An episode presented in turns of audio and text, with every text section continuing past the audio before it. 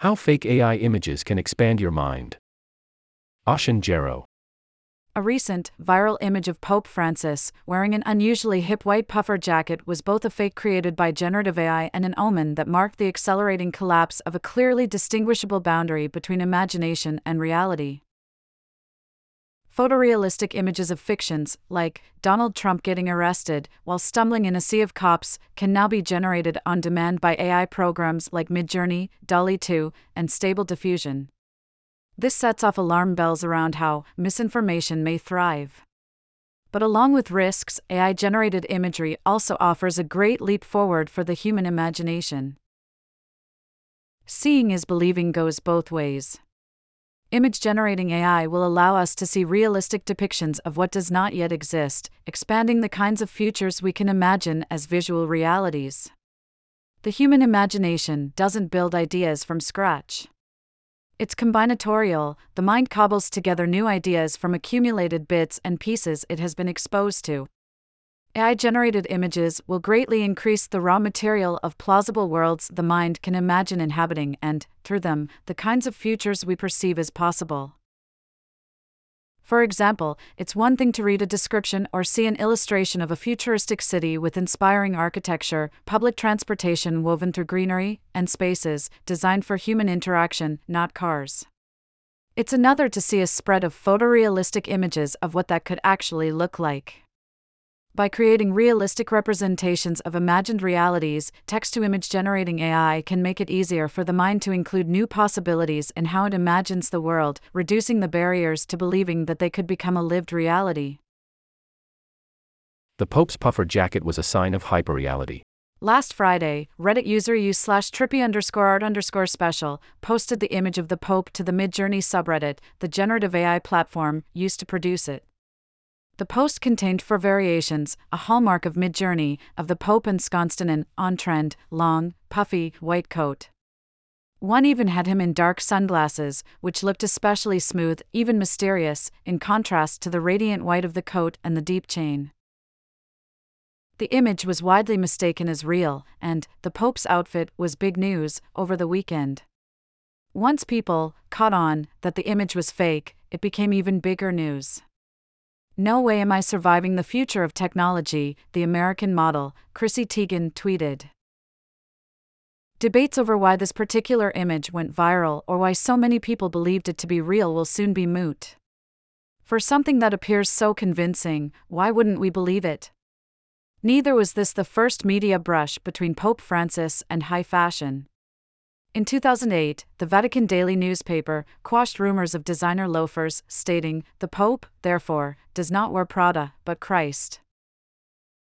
For those who scrutinized the image, you could still find clues of falsehood.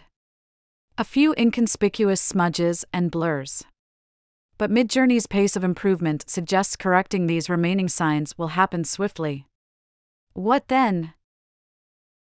At The Verge, senior reporter James Vincent likened AI-generated imagery to the dawn of hyperreality, a concept developed by the French philosopher Jean Baudrillard. Sooner or later, Vincent wrote, AI fakes are going to become hyperreal, masking the distinction entirely between the imaginary and the real. It's easy to imagine the nightmare that could follow. Hyperreality is usually invoked as a concern over simulations displacing reality, posing real and looming threats. AI fakes will offer fertile grounds for a new and potentially harrowing era of misinformation, rabbit holes unmoored from reality, and all manners of harassment. Adapting media literacy habits and protective regulations will be crucial. But there is an upside. While AI fakes threaten to displace what the mind perceives as reality, they can also expand it. AI fakes can extend your mind. In 1998, two leading philosophers, Andy Clark and David Chalmers, published a paper on their idea of the extended mind. They argued that cognitive processes are not confined within the boundaries of the skull, but extend out through the tools we use to interact with the world. These aids, a notebook, for example, are tangled up in how we think and are part of our extended minds. In this view, tools can become something like cognitive limbs, not separate from our capacities, but part of them. You can flip this around. Building new tools is a way of building new mental capabilities. Until last weekend, most people could have imagined some image of what the Pope might look like in a Fashion Week puffer jacket, unless you have aphantasia, in which mental imagery is not part of your internal experience. But those mental images can be slippery. The more artistic among us could have drawn a few ideas, prompting a richer image. But soon, anyone will be able to imagine anything and render it into photorealistic quality, seeing it as though it were real. Making the visual concrete gives the mind something solid to grab hold of. That is a new trick for the extended mind. You should understand these tools as aids to your imagination, says Tony Camaro, a professor of philosophy and psychology at the University of Cincinnati and member of the Center for Cognition, Action, and Perception. But imagining isn't something that just happens in your brain, he added. It's interacting skillfully with the world around you. The imagination is in the activity, like an architect doing sketches.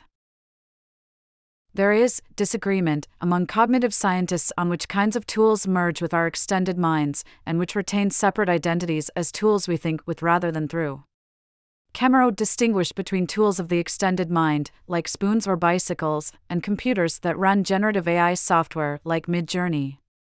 When riding a bicycle and suddenly wobbling through an inconveniently placed crater in the concrete, people tend to say, "I hit a pothole," instead of, "The bicycle wheel hit the pothole." The tool is conceived as a part of you. You'd be less likely to say, "I fell on the floor," after dropping your laptop. Still, he told me that any tool that changes how we interact with the world also changes how we understand ourselves. Especially what we understand ourselves as being capable of, he added.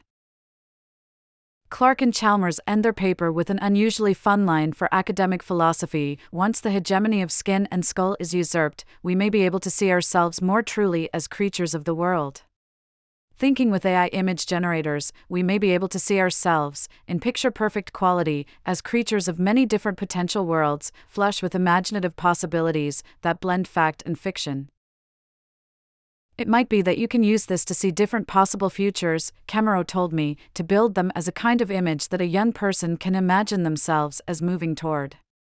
G20 summits where all the world leaders are women, factories with warm lighting, jovial atmospheres, and flyers on how to form unions. These are now fictional realities we can see, rather than dimly imagined through flickers in the mind. Of course, reality is real, as the world was reminded earlier this week when 86-year-old Pope Francis was taken into medical care for what the Vatican is calling a respiratory infection, though by Thursday he was reportedly improving and tweeting from the hospital. But if seeing is believing, these tools will make it easier for us to believe that an incredible diversity of worlds is possible, and to hold on to their solid images in our minds so that we can formulate goals around them. Turning imagination into reality starts with clear pictures. Now that we can generate them, we can get to work. Vox's journalism is free because we believe that everyone deserves to understand the world that they live in. That kind of knowledge helps create better citizens, neighbors, friends, parents, consumers, and stewards of this planet. In short, understanding benefits everyone. You can join in on this mission by making a financial gift to Vox today. Reader support helps keep our work free for everyone. Will you join us?